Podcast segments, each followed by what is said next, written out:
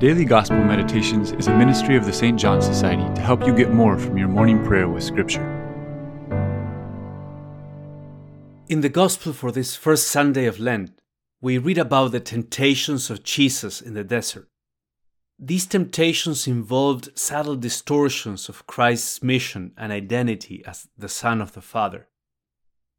The first temptation, that of turning stones into bread, has to do with our relationship with ourselves and with material creation.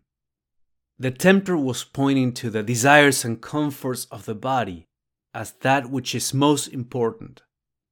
He was also hinting make this the key of your mission and you will succeed. If you give people material comforts, food, safety, health, they will follow you.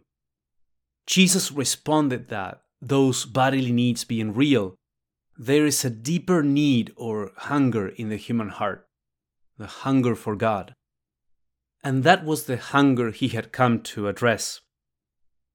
The second temptation, that of jumping off the parapet of the temple, involved a distortion of the relationship with the Father. The tempter suggested here that instead of following the Father's lead, Jesus should act impulsively and then have the Father save him from the consequences of his recklessness. And that's simply wrong.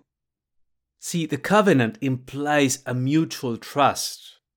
I will act in a way that honors God, and He will be with me. But here the devil was saying, Do whatever you please, do something that will draw attention, and then God will have to bail you out. And if he doesn't, then it means you can't trust him. See, this is the temptation to be self willed, to rely on our own judgment, but then ask God to bless the plans we've started without listening to him. The third temptation, that of the kingdoms, was a distortion of the relationship with the social world. It turns social approval, success, brilliance, and human excellence into idols to be worshipped. The tempter was indicating to Christ that if he relied in the approval of the world, on money, numbers, military power, he would be successful.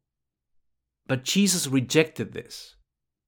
Serving the powers of this world could never truly build the kingdom of God, because God's kingdom needs to be built on faith. It cannot be imposed in a purely external way. It needs to be rooted in each individual heart accepting the invitation to belong to it. So, which of these distortions do you detect behind the temptations you wrestle with? How is Jesus inviting you to unmask them and resist them?